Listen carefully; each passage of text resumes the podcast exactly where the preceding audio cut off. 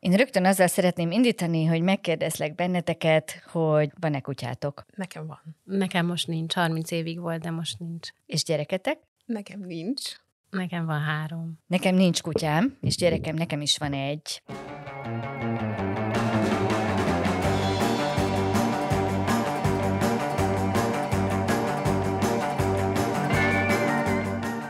Sziasztok! Ez a Betűtészta, a Kubit új podcastja. Én Balázs Zsuzsanna vagyok, és kollégámmal, Kunz Zsuzsival olyan témákat beszélünk majd át, amiről a különböző generációk képviselői gyakran kibékíthetetlenül másképp gondolkodnak.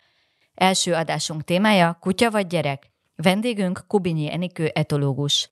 Áprilisban jelent meg a Kubiten egy cikkem, és a cikkben szerepeltek olyan adatok, mint hogy Magyarországon három millió kutya él, ebből egy egész nyolc millió háztartásban. Ez egyezik a Magyarországon élő tizennyolc éven aluliak számával, tizennégy évesnél fiatalabb gyerekből viszont egy egész négy millió is alig akad.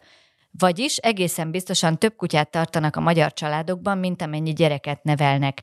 Ez mennyire új jelenség? Pontosítani kell, hogy mit értünk most kutya alatt, mert azért Magyarországon mindig nagyon sok kutya volt a portákon, az udvaron. Lehet, hogy nem számolták őket, a nyilvántartások nem voltak pontosak, szóval nem biztos, hogy a kutyák száma növekedett, inkább abban történt változás, hogy az emberek hogyan állnak a kutyához, milyen szerepet szánnak neki. A baráti körömben látom azt egyébként, hogy egyre több az olyan pár, aki tudatosan inkább kutyát vállal, vagy előbb vállal kutyát, mint gyereket, és hogy nagyon sokszor meg is állnak itt. Tehát, hogy úgy döntenek, hogy akkor már gyerekük nem is lesz, vagy egyébként soha nem is tervezik. Ha a saját környezetemből indulok ki, teljesen reálisnak gondolom, hogy tényleg egyre kevesebb gyerek van, és egyre több kutya. Hasonló trendeket látunk más országokban is. Az u es á-ból vannak nagyon pontos adatok, és ott jól látszik, hogy az utóbbi harminc évben növekedett azoknak a háztartásoknak az aránya, ahol van kutya, és csökkent az, ahol gyerek van. Nektek vannak arra vonatkozó kutatásaitok, Enikő, hogy az urbánus és a vidéki, inkább falusi környezetben is ennyire drasztikus a változás, vagy ott igazából nem történt semmi? Van arról kutatásunk, hogy, hogy különbség van az urbánus, a nagyvárosi kutyatartás, meg a falusias között, és ez is igazából egy kulturális különbség csak az országon belül. És országok között is látjuk ezt a különbséget, tehát például csak a szomszédos Ausztriában egyébként több macskát tartanak, mint kutyát. kutyát, és azt hiszem, hogy ott gyerekből is több van. Tehát ugye általában kevesebb családi kutyát tartanak a, az osztrák szomszédok, mint ami nálunk jellemző, és a svédeknél, északi országoknál meg pláne. Tehát ott sokkal megfontoltabb döntés, hogy valaki tart-e kutyát, és hogyha elindulunk távolabb Európától, akkor például Szaud-Arábiában ezer emberre összesen egy kutya esik. Tehát vannak olyan kultúrák, ahol a kutya tisztátalan állat, semmiképp nem engedik be a lakásba, igazából hozzá sem érnek, tehát az a típusú kutyatartás, ami nálunk természetes,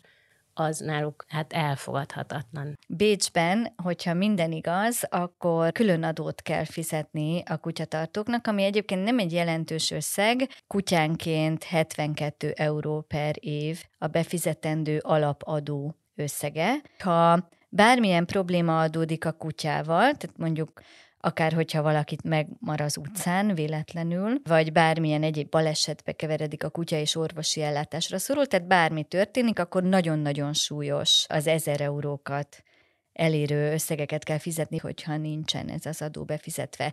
Magyarországon tulajdonképpen semmi nem korlátozza a kutyatartást. Ez egészséges? Magyarországon is volt régen ebbadó, és akkor ezt a rendszerváltás környékén kivezették, és onnantól kezdve fizetőssé vált ugye a, az oltás is, a veszettség elleni oltás, ami, ami előtte bele volt építve az ebadóba, hogy mi az egészséges, arról mindig lehet vitatkozni, mi a normális és mi a tipikus, mindennek van előnye, hátránya. Most, hogyha hirtelen minden előzmény nélkül bevezetnék az ebadót általános érvénnyel, akkor biztos, hogy nagyon sok kutya kerülne az utcára. Az alapadóról beszéltél Bécsben, de ha jól tudom, akkor a fajtától is függhet az, hogy ennek az adónak mekkora a mértéke, és hogy itt mondjuk külön ki lehet emelni, hogy vannak olyan harci kutyák, amiket magasabb adóval illetnek, és én erre szerettem volna egy kicsit rákérdezni, hogy egyébként mondhatjuk-e azt egy fajtára, hogy veszélyesebb, mint egy másik, vagy ez inkább egy ilyen nevelési kérdés, és hogy mondjuk a gazda felelőssége az, hogy úgy nevelje a kutyáját, hogy ez ne okozzon ilyen jellegű problémákat, és hogy ezt így az adóban pusztán a fajta alapján nem lehet elkülöníteni. Ez tényleg egy forró téma. Aki ilyen típusú kutyát tart, az biztos szívét, lelkét érinti a, az a kérdéskör, hogy vajon be kellett írtani ezeket a kutyafajtákat. Azért nehéz ez a kérdés, mert hogy egy fajtán belül is nagyon nagy a változatosság a viselkedés tekintve. Lehet, hogy küllemükre egyformák a kutyák, vagy nagyon hasonlóak, de a viselkedésüket tekintve nem. És van, amelyik nagyon kis tündi-bündi, aranyos, kedves kutyákkal, emberekkel egyaránt, és van, amelyik meg agresszív, és tényleg ez egyfajtán belül előfordulhat. Úgyhogy ahol általános szabályozás van, ott, ott nagy a vita, mert sok gazda jelentkezik, hogy de az én kutyám soha nem harapna meg senkit, és lehet, hogy ez tényleg így is van. Ugyanakkor tudni kell, hogy a fajtákat mostanában ugye inkább küllemre szelektálják az utóbbi kétszáz évben, mióta vannak fajta kiállítások, de előtte funkcióra szelektálták őket, és egy veszélyes típusba sorolt kutyának az ősei általában kutyaölésre lettek szelektálva, vagy pedig nagy állatoknak a lefogására, mindenképpen nagyon erőteljes, erős harapású, és sokszor tényleg agresszív kutyákról van szó eredetileg, erre szelektálták őket. Az, hogy most sokkal később, amikor már ez a funkció eltűnt a populációban, ez a hozzánk kerülő egyedből előbukkane vagy sem, az egy meglepetés. Másrészt pedig a, kérdezted a nevelést, a nevelés is nagyon sokat számít. De egy olyan kutyával, aki genetikailag hozza magával az agressziót, még egy ügyes kiképző is nehezen bír el, nehezen kezeli, és aki pedig egy naív gazda, akinek soha ilyen kutyája nem volt, annak ez egy nagyon nehéz feladat. Csak azért, mert onnan indultunk, hogy ugye kutya vagy gyerek, és hogy az én kis mikrokörnyezetemben most ezt nagyon élik emberek, hogy akkor kutyaiskolába járunk, és bármelyik kutyából nevelhetünk tündi-bündi kis szobacirkálót, és hogy neki az ágyba van a helye, meg a kanapén, ez a kutya, ez nem bántana senkit, pedig ugye, ami amikor az utcán sétáltatja, akkor nagyon sokan átmennek a másik oldalra, mert hogy ez egy veszélyes állat, és egyébként nekem is volt már ilyen tapasztalatom korábban az ötven kilós, mások szemébe agresszívnek tűnő, szerintem tündi-bündi kutyusommal, hogy emberek átmentek a másik oldalra, mert féltek tőle, de hogy amikor mondjuk a szüleimmel beszélek erről, akkor, akkor bennük fel sem merül, mert bennük sokkal inkább definiálva van ez, hogy az a kutya az olyan veszélyesnek néz ki, akkor valószínűleg veszélyes is, ez a kutya meg olyan kis barátságos, akkor ez biztos nem fog bántani senkit. Meg kell, hogy mondjam, hogy van ezeknek a hiedelmeknek alapja. Tehát itt egyszerűen arról van szó, hogyha van száz veszélyes külsejű kutya egy populációban, akkor abból nem tudom én, ötvennyolc tényleg veszélyes, és ha van száz labradorunk, abból meg kettő lesz veszélyes. Tehát, hogy itt az arányokról van szó, és a te ötven kilós amúgy ijesztő külsejű kutyád abszolút benne van a, a, a negyvenkettő aranyosban, az ötvennyolc nem van is ősz képest, tehát, hogy itt mások a tendenciák egyes fajtán belül. Hogyha már az utcán a másik oldalra való átmenésről beszélünk, akkor nekem is vannak saját élményeim. Amikor a kisfiam még tényleg kicsi volt, óvodáskorú, akkor én gyakran megrökönyödve tapasztaltam azt, hogy mikor jöttem az utcán a mondjuk türelmetlen vagy fáradt gyerekkel, akkor átmentek a másik oldalra, és amikor jött egy kutyát sétáltató ember mellettünk, vagy velünk szembe, akkor a kutyához lehajoltak, és megsimogatták, és örültek neki, és mondták, hogy milyen aranyos, és én ezt mindig elképesztően bántónak éreztem. Ez mennyire általános ez a jelenség, vagy csak most ez az én személyes megélésem nyilván nem egy statisztikai adat, de te, aki etológusként kutyákkal foglalkozol, és van három gyereked, mennyire látod általánosnak azt a jelenséget, hogy az emberek mintha nagyobb szeretettel is fordulnának a kutyákhoz? Jó kérdés, és vajon hogy lehetne mérni? Ugye mondtál rá egy példát egyébként, hogy hogy lehetne. Sétálni kell gyerekkel, kutyával, és nézni a szembejövők reakcióit. És persze függ attól, hogy milyen kutya és milyen gyerek, mert egy szép, hosszú, szőkehajú kislány csinos ruhába öltöztetve biztos legtöbb emberből mosolygást vált ki, és kutyáknál is vannak ijesztő, meg vonzó küllemű kutyák, tehát hogy az első benyomás is nagyon sokat számít, de értem, amit kérdezel, és értem azt is, hogy mindig, amikor megpróbáljuk ketté osztani a társadalmat kutyásokra, meg gyerekesekre, akkor a két tábor óhatatlanul egymásnak esik. Úgyhogy igazából visszatérve ennek a beszélgetésnek a címére, hogy kutya vagy gyerek, tehát miért ne lehetne kutya és gyerek, vagy kutya és gyerek se. Tehát minden előfordulhat. És hogyha fölhergeljük a kutyásokat, a kutyás identitású embereket valamiért, és összehasonlításokat teszünk a gyerekekkel, akkor azzal óhatatlanul előidézhetjük azt is, hogy akkor, akkor ezek az emberek elkezdenek fújni a gyerekekre, hogy a gyerekek milyen neveletlenek, a szülők nem tudják őket megnevelni, a múltkor is ezt csinálta, és hogy amúgy is mai világban nem szabad gyereket vállalni, és így tovább. Igen, de mégis van egy olyan jelenség, hogy mondjuk léteznek már olyan repülőjáratok, amiket kifejezetten úgy kínálnak, nyilvánvalóan több pénzért, hogy ezek gyerekmentes járatok, léteznek olyan hotelek, először csak olyanok voltak, ahová gyerekeket nem fogadtak, és nagyon eufemisztikusan felnőtt barátnak nevezték őket, nem gyerekmentesnek. És most már ennek van egy olyan válfaja is, ahol felnőtt barát a szálloda, és egyúttal várják szeretettel a szőrös kedvenceket. Ez mégiscsak egy furcsa társadalmi jelenség. Jó, hogy beszélünk erről, mert ez tényleg érdemes volna tisztázni, hogy mi a fontos egy társadalom számára. Ugye ezek azért alakultak ki ezek a szolgáltatások, mert erre van kereslet. Hogy valaki miért nem akar gyerekekkel együtt nyaralni, azt hiszem teljesen érthető, főleg a kisgyerekek nagyon sokszor sírnak, és a sírás az egyik legszörnyűbb hang, amit az embernek el kell viselni, ami teljesen érthető, mert a kisgyerek azért sír, mert szeretne figyelmet, odafordulást, segítséget. Most, ha ezt egy külső ember nem teheti meg, hiszen amúgy idegenek gyerekeit, ez egy társadalmi tabú, hogy nem szólunk bele a más. Sokszor Magyarországon persze negatív megjegyzéseket kap az ember, de azért nem illik beleszólni abba, hogy a másik ember mit csinál a gyerekével, akkor csak úgy tehetetlenül elviselni a sírást, miközben kifizettem egy csomó pénzt azért, hogy nyaraljak, az érthetőt, hogy, hogy miért választja valaki ezt. És hogy a kutya ezzel szemben mennyivel egy nyugisabb lény, mint egy kisgyerek, azon se kell vitatkozni, vagy teljesen egyértelmű, hogy mondjuk egy étteremben a kutyát be lehet küldeni az asztal alá, és nyugodtan ott fekszik másfél-két órán keresztül, egy jól nevelt kutya, egy kisgyerek ugye öt perc után menni akar, és csinálni valamit, és kell vele fogni beszélgetni, különben visít, különben kiborítja. Nem egyforma gondoskodást igényel a két faj, illetve a fajunknak a törpe példányai kicsi gyerekek, mint a hasonló funkcióba kerülő kutyák.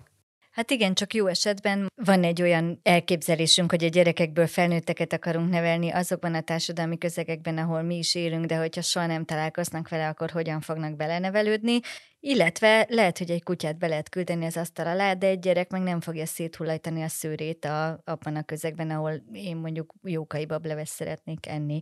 Tehát, hogy mindenre föl lehet hozni pró és kontra érveket. Annak ellenére, hogy kutyás vagyok, annak ellenére szerintem nagyon kevés, annál idegesítőbb dolog van, mint amikor más kutyája jön, és kunyerálja az én kajámat, mondjuk egy étterembe, vagy bárhol, ahol csipegetek. Mivel van kutyám, ezért tisztában vagyok vele, hogy ilyenkor nem adunk más kutyájának ételt, mert nem, de hogy közben meg egy csomóan adnak, és szerintem ez is egy nagyon rossz gyakorlat, tehát ezzel is nagyon rosszul tudunk bánni. Viszont tényleg itt a jól neveltség, az egy nagyon fontos tényező, hogy mennyire van tisztában mondjuk a, a kutyának a gazdája, hogy akkor hogyan kellene meg nevelni arra, hogy akkor lehessen ilyen környezetben szocializálni a kutyát. Tehát tényleg el lehet vele menni étterembe, vagy elmegyek vele étterembe, mert hát megtehetem, és akkor ott majd randalírozik az állat. Hát nagyon ingoványos talajra érkeztünk, mert ugye egy kutyára én is simán kimondom, hogy jól nevelt, és be lehet küldeni az asztal alá, de erre bárki, akinek nincs gyereke, azt fogja mondani, hogy miért nem neveli meg a szülő a gyerekét, miért nem ül szépen az asztalnál, miért hangoskodik, üljön egyenesen. Ugye még én már elég öreg vagyok ahhoz, hogy mondhatom, hogy úgy kerültem hat évesen iskolába, hogy, hogy hátratett kézzel kellett ülni némán negyvenöt percig, és akkor mi, mi voltunk a jól nevelt gyerekek. Megváltozott a világ, mást várunk el a gyerekektől. Kerüljük a bántalmazás minden formáját, mert ez az volt nyilván, és engem biztos, hogy máig hatóan megvisel, hogy így kellett ülnöm az iskolában némán, és nem azt érzem, hogy jól nevelt lettem, hanem azt, hogy iszonyúan korlátoztak és bántottak. Egy kutya viszont azért nem gyerek, abból a szempontból, hogy van egy huszonöt ezer éves története. Ennek során arra szelektálták, hogy együttműködjön a gazdájával, hogy, hogy az irányítását kövesse, hogy kontrollálható legyen, engedelmességre bírható legyen. Tehát ez is egy elem, amit az emberek nagyon szeretnek a kutyában, hogy szemben egy gyerekkel, vagy szemben egy farkassal például, a kutya az kontrollálható. Tehát emberek, akik elveszítették az irányítást az életük felett, és úgy érzik, hogy mindenhol ott a káosz, azoknak nagyon jó, hogy van otthon egy kis élőlény, aki teljesen tőlük függ, akinek megmondhatják, hogy mikor mit csináljon, és hogyan viselkedjen. Tehát ez is, ez is egy fontos eleme a kutyának, azon túl, hogy ahogy mondani szoktuk, feltétel nélküli szeretetet biztosít. A már említett áprilisi cikkemben megkérdeztem kutyatartókat és tudatosan gyermektelen embereket, hogy miben éreznek hasonlóságot, és miben éreznek különbséget, miért nem vállalnak gyereket, és ehhez képest miért vállalják a kutyatartást, és nagyon sokan válaszoltak annak idején erre a felhívásra. Például érkezett egy ilyen válasz, amelyik arról szólt, hogy idézem, azóta nem aludtam nyolc órát, amióta megvan a kutya, mert korán kelős. A kutyának van orvosa, jár oviba, iskolába, ahol van szülői értekezlet. Ha valaki a kötöttségek miatt részben nem szeretne gyereket, ami elfogadható, mert egy gyerek valóban sok kötöttséget és nagy felelősséget jelent, de akkor nagyon hasonló kötöttségeket és felelősségeket miért vállal egy kutyáért? Tehát egy kutyával nem feltétlenül kell szülői értekezletre járni. Jó kérdés, de azért, ha összeszámoljuk, hogy mennyi teendője van ezzel a kutyával, meg hogy a gyerek milyen fázisokon esik át, amíg felnő, még mindig az lesz a mérleg serpenyőiben, hogy akkor is a szülői értekezletre megy az ember a, a kutyaiskolába, messze-messze nincs annyi befektetése, és biztos vagyok benne, hogy az álmatlan éjszaka se vethető össze egy kisgyereknek az első két évével egy kutya esetében. Úgyhogy értem, és, és egyet is értek azzal, hogy sokan beletesznek a kutyába annyi energiát és pénzt, mint egy gyerekbe, de azért nem ez a tipikus. És ráadásul a példában szereplő ember is egyszer csak vállat van, és azt mondja, hogy nem megyek többet szülői értekezletre, és nem viszem többet kutyaiskolába a kutyát, és semmi nem fog történni, de a gyerekkel ezt nem teheti meg tizenhat évig. Tankötelezettség van, be kell vinni a vé cé papírt, meg a papírzsebkendőt az iskolába, el kell menni a szülői értekezletre, kell hordani a gyereket karatéra, meg kell hallgatni, hogy mi, mi, mi volt vele már megint a baj, és így tovább, és így tovább. Én csak azt akartam így hozzátenni, mint tudatos gyerektelen, hogy egyébként nagyon sokan szerintem, vagy hát bennem is van egy ilyen vágyakozás, hogy egyébként ezt a felelősséget, ezt szeretnénk vállalni, tehát hogy szeretnénk így beletenni dolgokat, csak nem annyit, mint egy gyerekbe, tehát ahogy Enikő is mondta, itt abból nincsen szabadság, hogyha az ember gyereket nevel, ott nem lehet azt mondani, hogy akkor most én két hétig ebből így kilépek, és akkor csinálja valaki más, viszont hogyha a kutyának mondjuk két szombati kutyaiskoláját kihagyjuk, akkor igazából attól még ugyanúgy le fog tudni ülni, meg valószínűleg nem fogja rángatni a pórázt. Enélkül kutyát lehet azért szerintem nevelni, megtartani, viszont a gyerekkel tényleg nem lehet ezt megcsinálni. És ez a rugalmasság, ez szerintem nagyon sok embernek adhat egy ilyen biztonságot, hogy azért ebből még mindig lehet egy kicsit visszavenni, de azért mégiscsak van valami, amiről gondoskodnom kell, ami hasznossá tesz, amitől jó érzéseim vannak, meg ugye szeret, tehát hogy tényleg az a feltétel nélküli szeretet, amivel egy kutya ránéz a gazdájára, azt nem nagyon kapjuk meg mástól. Még akkor is, hogyha nyilván az emberi kapcsolatoknak is az lenne a célja, hogy, hogy szeressük egymást, vagy legalábbis pozitív érzelmeink is legyenek egymás felé, de, de akkor is egy kutyával szerintem teljesen más a kapcsolódás, és egyébként itt akartam is utalni a cikkedre, hogy ott is benne van, hogy mennyire fontosak az emberi kapcsolatok, és hogy azért persze van, aki úgy tekint a kutyára, mint a gyerekére, de hogy az azért már szerintem egy nagyon szélsőséges eset, amikor valaki így teljesen megszemélyesíti, vagy emberként kezeli az állatot. Többször mondtátok mind a ketten ezt a feltétel nélküli szeretetet, és én nem érzem úgy, hogy egy gyerek bár csak a kiszolgáltatott helyzeténél fogva is ne kényszerülne rá arra, hogy feltétel nélkül minimum ragaszkodjon a szülőjéhez, adott esetben olyan szülőkhöz is, akik vagy olyan felnőttekhez, amit Enikő említett, hogy hátratett kézzel kellett ülni az iskolában. Nagyon rossz körülmények között felnővő gyerekek is ragaszkodnak azokhoz a felnőttekhez, akiktől mégiscsak azt várják, hogy enni adnak nekik, és lesz egy ágyuk, ahol álomra tudják hajtani a fejüket. Csak nyilván, hogyha velük rosszul bánnak, és az kiderül, akkor annak jó esetben, vagy egy egészségesen működő társadalomban van következménye. több, mint hogyha egy kutyával bánnak rosszul. Nem lett itt a kutya elásva, hogy ilyen képzavarra légyek? Látom a párhuzamot abban, hogy egy kisgyerek hogyan szereti kétségtelen feltétel nélkül, mert nincs más lehetősége a gondozóját. Viszont abban van egy nagy különbség, hogy a, a gyerekek felnőnek, és egész hamar néhány év alatt felnőnek, és már egy kamasz, akit rosszul kezeltek, az nem fog kedvesen bánni a gondozójával.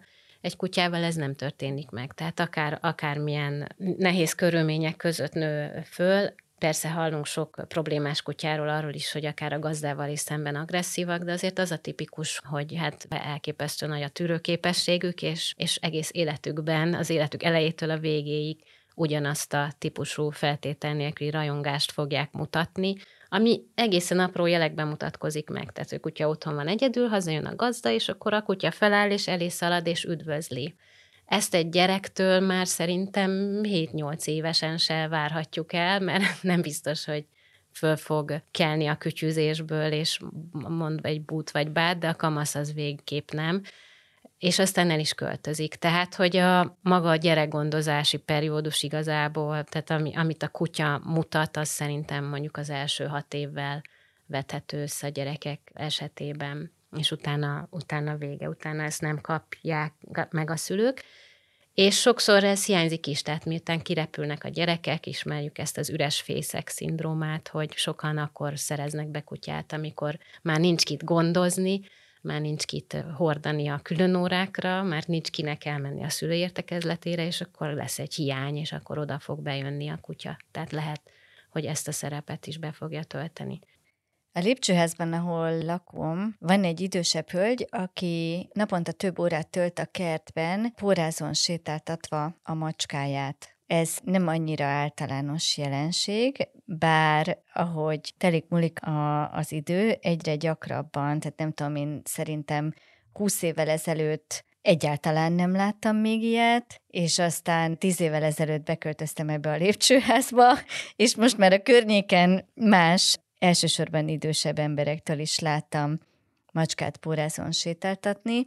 Lehetséges, hogy is itt folyamatosan a szeretet körül körözgetünk, szeretetnek hívjuk ezt, hogy az állatot a pórázra verve gyakorlatilag azt csináltunk vele, amit akarunk. Lehetséges, hogy a macskák azért nem ennyire népszerűek, mert kevésbé szolgalelkűek? Van egy ilyen különbség a két faj között? Azt találtuk egy nemrégi felmérésünkben, hogy igazából a macskák szinte ugyanolyan népszerűek, mint a kutyák. Nem nagyon látjuk őket az utcán, mert ez még nem terjedt el, hogy sétáltassák őket pórázon, bár ahogy mondod, a példaragadós és a ti környéketeken már terjed. De amikor van ez az említett kérdésünk, hogy fontosabb a kutya bárki másnál, és akkor az emberek reprezentatív felmérésben tíz emberből egy-egyet értett ezzel az állítással. A macskáknál is ugyanennyien mondták ezt. Tehát a macskatartók is nagyon-nagyon szeretik a, a macskájukat, és semmiben nem különböznek a kutyáktól, attitűdben a macskatartók, a kutyatartóktól, csak abban, hogy a kutyások elismerik, hogy a kutya biztonságérzetet is nyújt nekik, meg még sok kutyának megvan ez a funkció, hogy őrzi a házat, a macskánál ez nyilván nem igaz. Szóval a macskások között is van keresnivalónk, és ott is érdemes kutatni, és biztos, hogy például a macska egy városlakónál egy sokkal kényelmesebb választás, mint a kutya, és adott esetben el tudom képzelni, hogy a macska is alkalmasabb erre az életmódra, a város életmódra, mint sok kutya. Nekem csak egy ilyen nagyon ilyen generációs meglátásom van, vagy nem tudom, szóval, hogy ez valószínűleg az én generációmat érdekli, de azért is állnak hozzám nagyon közel, mondjuk ezek a, vagy azért áll hozzám nagyon közel ez a macskás téma, mert hogy egyre jobban lehet látni a közösségi médiában, hogy onnan indultunk, hogy akkor az emberek elkezdtek profilokat létrehozni a szőrös gyermekeknek, ezek elsősorban kutyák voltak, most már egyre több macskának is van saját profilja, amit milliók követnek, de így világszerte, és nem árulok el nagy titkot, én is követek ilyen macskát, akinek saját profilja van, és rettentő jól szórakozom. Egyébként Nimbust szintén ilyen kis babakocsiban sétáltatják, és csak a parkban engedik ki, ami szerintem fantasztikus. De hogy engem az érdekelt volna, vagy én arra szerettem volna rákérdezni, amit Zsuzsa is így pedzegetett, hogy a macska mennyire tudja úgy szeretni az embert, mint egy kutya, de hogy közben a macska nem függ annyira szerintem az embertől, mint egy kutya, mert azért a macska mégiscsak, hogyha mondjuk kimegy a szabadba, akkor azért csak levadászik magának ezt, azt, azt, amit talál, vagy amit sikerül, hogyha nincsen mondjuk rettenetesen elhízva, meg elkényelmesedve, de hogy keftelésből is akár levadászik ezt, azt elég sok kárt tud ezzel mondjuk okozni. Egy kutyát, hogyha mondjuk csak úgy kienged valaki az utcára, mondjuk szintén tud kárt okozni, de hogy mondjuk ha abból indulok ki, hogy eddig akárhány kutyával találkoztam, egyik sem vadászott le semmit, még a sünit sem, a kertbe, vagy a macskát sem. Hát mert elviszi a síntér. A macskát miért nem? Hát az, hogy egy kutya vagy egy macska mennyire tud életben maradni az embertől, az bizonyos pontig független attól, hogy az ember mit gondol róla. Tehát az, hogy a macska is ad szeretetet, nyilván a maga módján, nem pont úgy, mint egy kutya, lehet simogatni, sokan legalábbis megengedik, és, és van, aki pont a függetlenséget szereti a macskában, tehát nem, nem mindenben hasonlít a két faj egymásra, de azért egyébként engem is meglepett, hogy mégis a, a, az emberek az attitűdjükben milyen hasonlónak, hasonlóan állnak a két fajhoz. Úgyhogy ezen is érdemes gondolkodni, hogyha valaki még a kutyát se tudja vállalni, a kutyatartás is nagy felelősség, akkor, és még mindig szeretne valamit, akkor esetleg a macskán gondolkodhatna. De persze utána megint jönnek ezek az etikai kérdések, hogy amúgy milyen jogon tartunk a saját kesztelésünkre bármilyen állatot, de azt hiszem, ez nagyon messzire vezet, és nem is értek hozzá, nem vagyok etikus.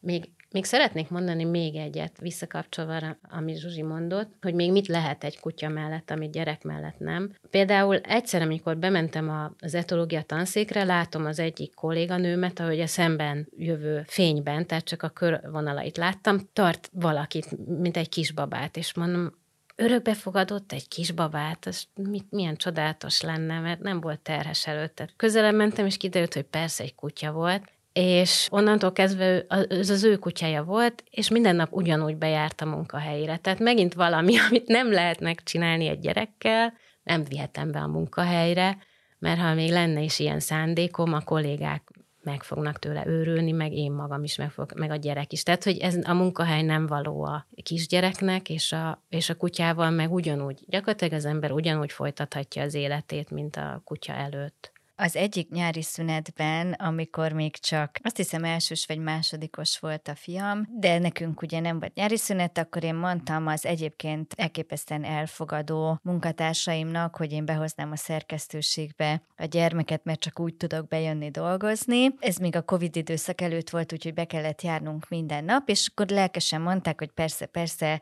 hozzam be, nagyon jó lesz, és behoztam, és nem, nem hiszem, hogy másfél óránál több idő telt volna el, mire azt mondták, hogy hát így nem lehet dolgozni, úgyhogy akkor legyen az, hogy én hazamegyek a gyerekkel, és akkor otthonról dolgozom, amit tudok, és legyen ez így, ne hozzam be a szerkesztőségbe. Ugyanakkor a kutyák bejárhatnak, mert, mert nagyon rossz a kutyáknak otthon egyedül, és ehhez képest ugye a gyerekek alig, hogy intézményesülnek, nagyon sok munkahelyen elvárássá válik, hogy nyolctól négyig, ötig legyenek ott, és legyen a gyermek intézményben. Sokan nem is engedhetik meg maguknak, hogy óvodáskoráig otthon maradjanak a gyerekkel, tehát bölcsödébe adják, a bölcsödei férőhelyek korlátozottak, küzdünk azért, hogy a gyerekek minél hamarabb intézményekbe kerüljenek. Társadalmi szinten hogyan jutottunk ide, hogy ennyire nem megfelelő a társadalmi berendezkedésünk a gyerekek befogadására? Ez egy nagyon hosszú és, és bonyolult sztori, és tényleg Ádámig és Éváig kell visszamenni. A, a mi fajunk kétszázezer éves, és arra adaptálódtunk, arra fejlődtünk ki, hogy nagy családi csoportokban éljünk. Tehát a, az emberi agy az úgy születik, hogy igényli a többieknek a jelenlétét, a, azokét, akikre támaszkodhat, akikkel együtt nő fel, szocializáltuk, és akiért tényleg az életét tudja adni. És aztán ez fokozatosan megszűnt. Ugye azzal, hogy az ember letelepedett, ez körülbelül tizenkétezer évvel ezelőtt történt, és kialakult a mezőgazdálkodás, és elkezdődött a vagyonfelhalmozódás, azzal kialakult például a nemek közötti szerep, a, a nagy családok, amik körülbelül százötven fősek voltak a vándorlások idején, vadászó, halászó, gyűjtögető, törzsek, körülbelül ilyen létszámúak voltak, az, azok elkezdtek kisebb, elkezdtünk haladni a nukleáris család felé, És aztán a következő nagyon nagy változás volt az iparosodás, és ami az iparosodással járt, az a nagyvárosoknak a kialakulása. Tömegek költöztek föl vidékről a nagyvárosba, ott először megpróbáltak a gyerekekkel együtt dolgozni a gyárakban, de ahhoz, hogy még egy szerkesztőségben sem működik, egy gyárban végképp nem működik, akkor a gyerekeket egyedül kellett hagyni otthon, akkor elkezdtek emiatt kialakulni az intézmények, hogy mégse egyedül hányodjanak a kisgyerekek otthon, meg egymást neveljék föl, hanem legyen felnőtt felügyelet, és aztán lassan odaérünk, ahol most tartunk, hogy megváltozott a világ. Egyrészt még nagyobbak lettek a városok, nőtt a mobilitás, és azt látjuk, hogy világszerte csökkennek a születésszámok, amiknek millió oka van, és biztos nem a kutyák az okai egyébként, hanem elsősorban azért nem vállalnak az emberek gyereket, mert hogy igazából van jobb dolguk. Élvezik az életüket, nagyon szeretik a munkájukat, örülnek, hogy van mindenféle programuk, és a, a gyerek az emellett drága. Tehát igazából elvon egy csomó lehetőségtől a mai embert, elvonja a gyerek. A korábbi embereknek nem voltak meg ezek a lehetőségei. Magyarul az alternatív költsége a gyereknek az nagyon nagy. Azok a dolgok, amikről le kell mondania egy szülőnek, az, az fájdalmas következményekkel jár. És az, hogy mit kap érte cserébe, az, az nehéz kommunikálni, mert aki szülő, az tudja, hogy olyan szeretetet élhet át ő maga, amit előtte nem ismert. Tehát, hogy igazából valami ebből az ősközösségi érzésből talán visszajöhet, hogy tényleg egy lény, akiért az életemet tudom adni, gondolkodás nélkül. Ez, ez, a, ez a típusú szeretet, amit az ember megélhet a gyerekkel, de ezt elmondani is olyan nevetségesnek és avittasnak hangzik, és, és amúgy meg kit érdekel, amikor jól érzem magam, enélkül az érzés nélkül is. Nem kell, hogy stresszeljek egy, kettő, három, stb. Lény miatt. Úgyhogy nincsenek rokonok körülöttünk, nincsenek kisgyerekek, akiket gondozhatnánk, nincs az a fizikai kontaktus, amit kapunk, amikor ölbeveszünk egy kisgyereket, megborzoljuk a haját. Egy reprezentatív kutatásban tavaly megkérdeztük, hogy kinek van kapcsolata egy hét alatt, egy órán keresztül egy hat év alatti kisgyerekkel. Ugye a hat év lenne ez a határ, ami még tejfogai vannak a gyereknek, és még igényli a kontaktust, az ölbevételt, simogatást, és nincs az embereknek kapcsolata gyerekekkel. nyolcvanhét százalék mondta, hogy egyáltalán semmi, nulla. És ez óriási változás a fajunk életében. Amikor százötven fős családi csoportokban éltünk, minden felnőtt részt vett a kisgyerekeknek a nevelésében, mindenki gondoskodott róluk. Úgynevezett kooperatívan szaporodó faj az ember. Például bemennek a nők önként szülni egy kórházba idegenek közé, és engedik, hogy a kisbabájukat egy idegen fogja meg először. Ilyet egy csimpánz soha nem engedne, tehát ölne azért, hogy, hogy bárki hozzá mer nyúlni a babájához, mi pedig azonnal idegenek kezébe adjuk, és vannak is olyan törzsek, ahol kimérték, hogy egyre kevesebb törzs van, ahol ilyesmit ki lehet mérni, azt hiszem öt millió ember vannak, akik még a ilyen törzsi kultúrában élnek, és közülük van olyan, ahol kimérték, hogy hat hetes kisbaba többet van mások kezében, mint az anyjáiban. És abból is tudhatjuk, hogy kooperatívan szaporodó faj vagyunk, hogy ha egy nő nem érzi a szociális biztonságot, nem érzi a támogató közeget a maga körül, akkor a világra jött kisbabáját meg fogja ölni. Vagy hát ugye most már vannak alternatív lehetőségek, le, örökbe lehet adni, de ilyet egy csimpánz, egy bonobó, egy gorilla soha nem tenne. Az anyák nem ölik meg a kisbabájukat. Az emberek igen, és más kooperatívan szaporodó fajnál is ez jellemző. Például a kallitrix fajoknál, ezek ilyen kis selyemmajmocskák, általában ikreket szülnek, kettes ikreket, és ha mégis hármas ikret szül az anya, akkor a harmadikat magára hagyja. És rengeteg minden következik ebből a kooperatív szaporodásból, például az is, hogy a gyerekek sírnak sokat, így tudják magukra fölhívni a figyelmet, így tudják bevonni a többieket is a szüleiken kívül, vagy az anyjukon kívül a gondozásukba. Sokan azt gondolják, hogy az emberi beszéd maga is ebből ered, és ahogy például most szemkontaktust tudunk tartani beszélgetés közben, és nagyon sok eleme a kommunikációnak. Szóval nagyon hosszan válaszoltam a kérdésre, de a lényeg csak az, hogy úgy jutottunk ide, hogy valamikor az őseink elhatározták, hogy fölhagynak azzal az életmóddal, amire az evolúció fölkészítette őket, és most egy teljesen másmilyen életmódot követelő világban élünk, és jelen pillanatban ehhez így tudunk alkalmazkodni. Tehát egy eléggé drasztikus módon fogalmaztad meg azt, hogy hogyha egy anya nem kap elég kooperációt, akkor az emberfajnál előfordulhat, hogy akár el is pusztítja azt az egyedet, amelyikről úgy érzi ezek szerint evolúciósan, hogy nem tudja egyedül gondját viselni. De ez akár arra a kevésbé drasztikus képre is át lehetne fordítani, hogy az egyébként a társadalomban meglehetősen magukra maradó nők, ha nem is ölik meg mindannyian a saját gyerekeiket, de lényegesen kevesebb utódot, utód felnevelését vállalják föl, attól tartva, hogy egyedül, vagy ilyen nagyon nukleáris rendszerben ez nem, nem nagyon fog menni. Mert hogyha te azt mondod, hogy mondjuk százötven ember egy falu közösségben közösen nevelte nyilván nem az egy, hanem azt a csoportnyi gyereket, amelyik ott a falu közösségben volt, akkor végül is egy anyának, hogyha éppen másra kellett figyelnie, soha nem kellett azon aggódnia, hogy mi fog történni a gyerekével. Ez ma már nincs így, mert tulajdonképpen tulajdonképpen az egyre nukleárisabbá szűkülő, és már csak az apa és az anya közösségére szűkülő családban is tulajdonképpen tapsikolunk örömünkben, hogyha egy apa napi tíz percet a gyerek fürdetésével tölt, és minden más marad az anyára. Nem lehet, hogy egész egyszerűen ezen a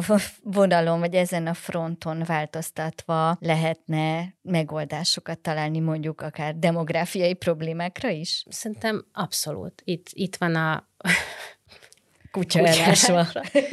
Hogy egy gondozóra maradt a gyereknevelése százötven helyett, és mondod a gyerekcsoportot, az is nagyon fontos. Tehát ez a járó képes egy-két évestől tizenhat éves korig bandába verődő gyerekek egymást is nevelték. És ez még a mi szüleink generációjára is jellemző volt, hogy a anyukám is faluban származik, kint játszottak az utcán a szomszédokkal, és mindenféle életkorú gyerek együtt, és ugye a nagyok figyeltek a kicsikre.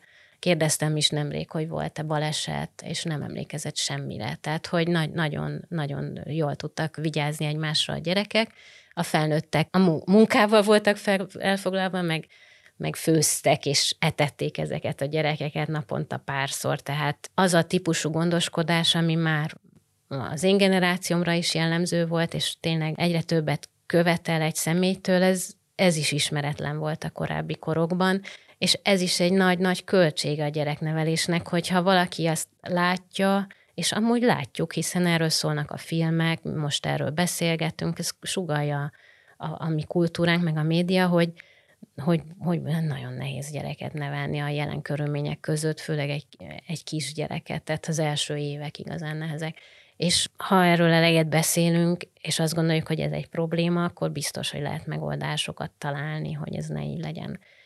Visszatérve a kutyákra, az embereknek szüksége van arra, hogy, hogy gondozzanak valakit, egy gondozásra szoruló lényt. Ez Zsuzsi is kimondta, hogy igazából ő is vágyik erre.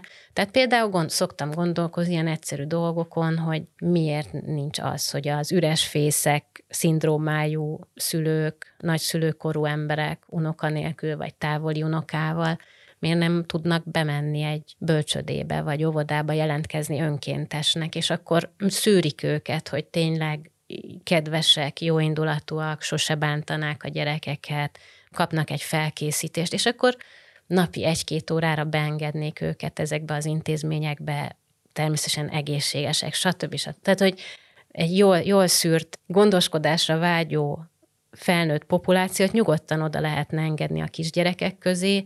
Mindig beszélünk arról, hogy milyen kevés az óvónő, hogy nincsenek tanítónők, hogy, hogy az intézmények nem bírják a terhelést, de hát annyi ember van, aki mondjuk a gondozási energiáját kutyára fordítja, vagy valamilyen hobbira, vagy csak szenved, és csak nézi a tévét, ehelyett bemehetne ezekbe az intézményekbe, és óriási élményekkel mennének haza.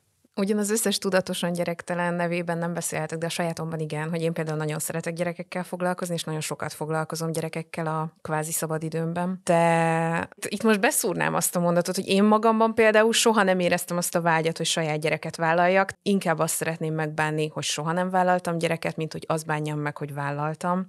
És utána azzal kell együtt élnem, hogy én erre mégsem érzem alkalmasnak magam, mégis jobb lett volna, ha ebben nem megyünk bele. És hogy a kutyatartás meg ebből a szempontból egy sokkal kényelmesebb döntés, mert, mert szerintem ebből a szempontból nehezebb ezt így megbánni.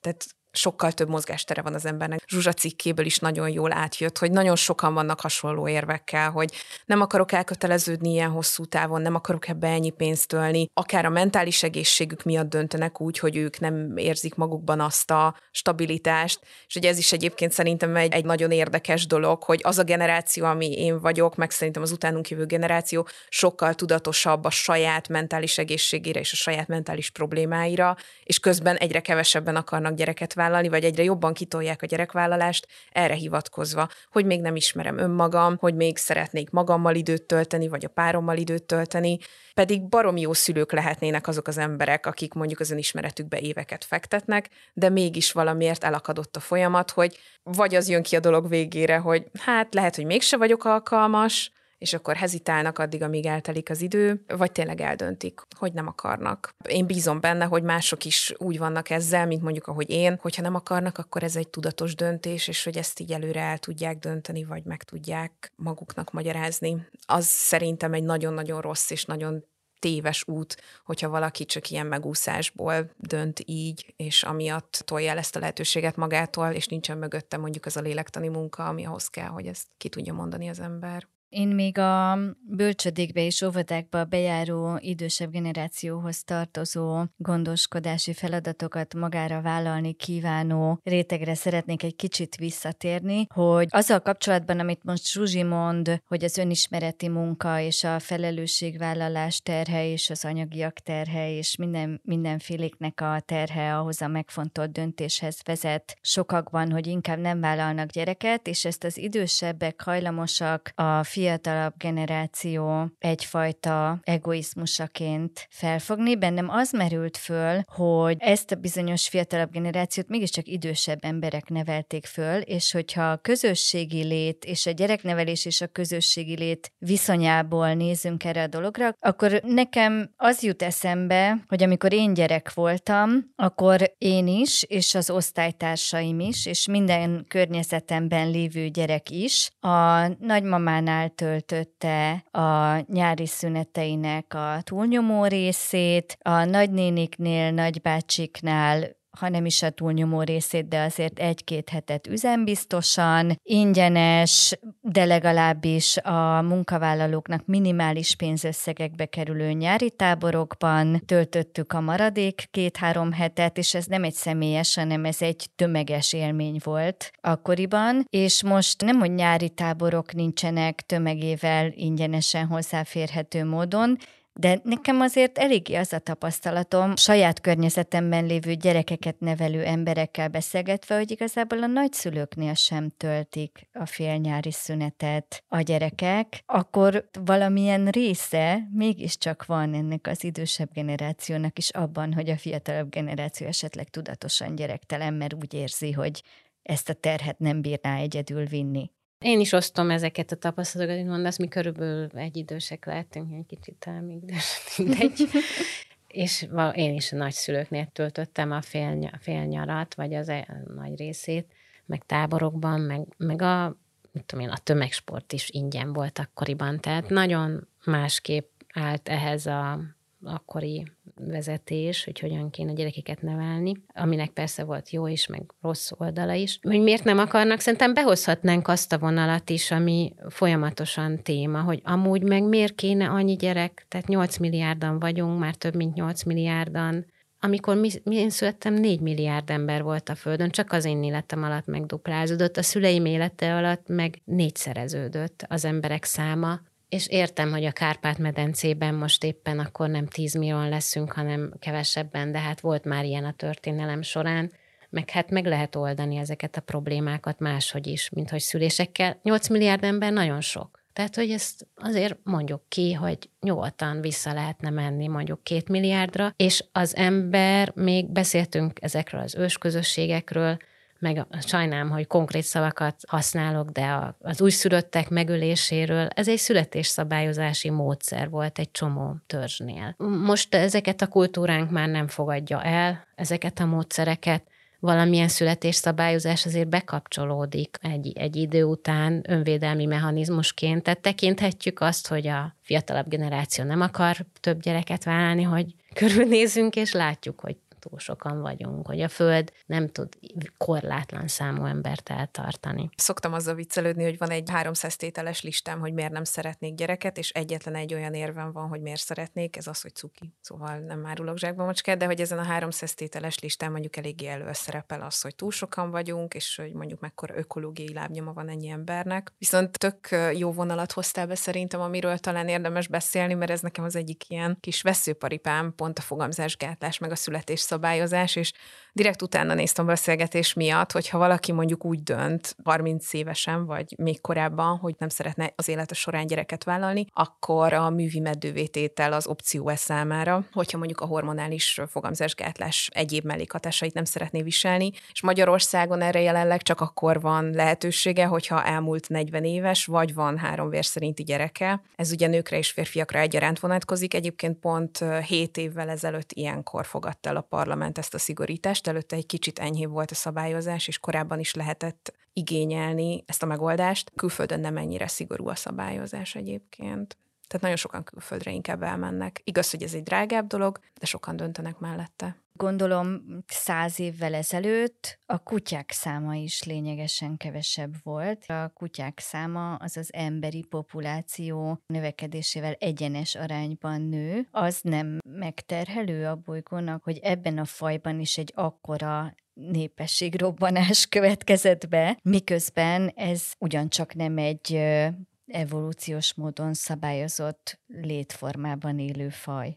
Kicsit megterhelő, de nem nagyon. Tehát, hogyha meg, megnézzük, hogy a, most véletlenül még emlékszem, mert nemrég néztem ezeket a számokat, de hogy az emlős biomasszának, amikor az emberi faj kialakult, akkor ugye vadállatok alkották a kilencvenkilenc százalékát, ma a vadállatok az emlős biomasszának az egy százalékát alkotják. harminckettő százalék az ember, szinte az összes többi az a lábas jószág, tehát főleg szarvas, marha. És a kutyák az egy kevés százalék, tehát nem tudom pontosan, de valami két-három százalék. Tehát arányaiban a szarvas, marha az, ami a legtöbb emlős manapság, vagy legnagyobb tömegben fordul elő a Földön, és azért ennek a nagy részét az emberek fogyasztják el, nem a kutyák. Tehát azzal, hogyha hirtelen eltűnnének a kutyák a világról, a, a, a Föld nem, nem lélegezne föl. Nem lenne az, hogy hú, akkor most már minden jó. Úgyhogy értem a problémát, amit felvetsz, meg hát természetesen egy húsevő állatról beszélünk, úgyhogy a, a húsevésnek is van lábnyoma, de hát nem igazán lehet összevetni ezt a, az emberekével. És hogyha nem a lábnyom felől közelítünk, hanem mondjuk onnan, hogy az szintén egyenesen arányos a kutyatartásban, ahogy a kutyák az urbánus közegbe szorult kutyák egyre kevésbé élnek hagyományos kutya életet, tehát van Instagram oldaluk, naponta mondjuk egy-két órát töltenek a szabad levegőn. Még ha sztéket esznek is mellé, ez megfelelő egy kutya számára? Hát ez megint nagyon érdekes kérdés, mert ha abból indulunk ki, hogy a kutya micsoda, nyolcszáz millió kutya van a Földön, és annak a nyolcvan százaléka szabadon él az utcán, és azt csinál, amit akar, és szabadon szaporodik. Ázsiában, Afrikában, Dél-Amerikában így élnek még a kutyák, vagy nem menjünk messzebb, mint Törökország. Görögországban is látunk sok utcai kutyát. Ezek nagyon jól élő kutyák igazából, A, kivéve, ha betegek, természetesen. Tehát az állatorvosi ellátást nélkülözni kénytelenek, de különben meg azt csinálnak, amit akarnak, és sok ennivalót kapnak az emberektől. Tehát ők még mindig az emberi, embertől függenek, és az emberi településeken, illetve közelében élnek, de amúgy szabad életük van.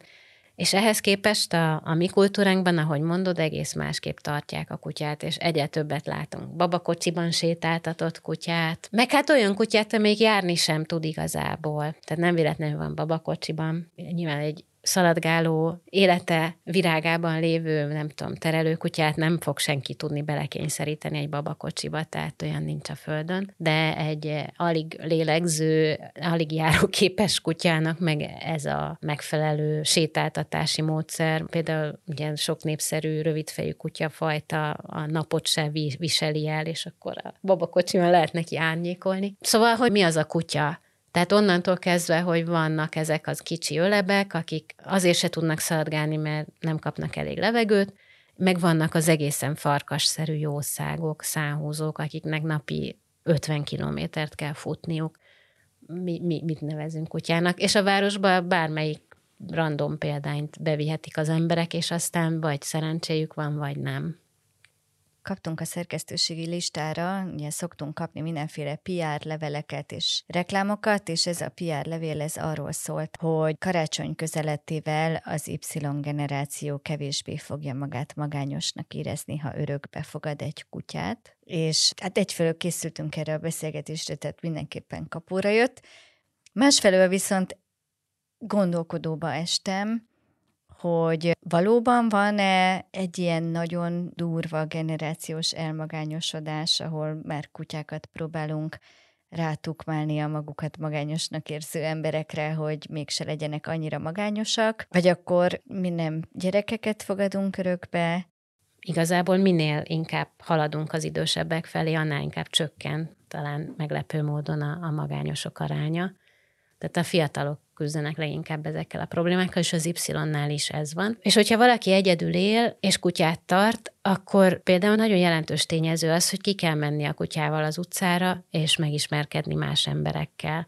És az is, hogy városban él, és nincsen udvar, ahova csak kiengedi a kutyát, de ha van udvar, akkor is. Ha, ha beengedi a lakásba, akkor, akkor ugye ez struktúrálja a napját, hogy időnként ki kell engednie, meg az is, hogy ad neki enni, meg ilyesmi. Tehát nem folynak szét a napjai, hanem van egy kerete.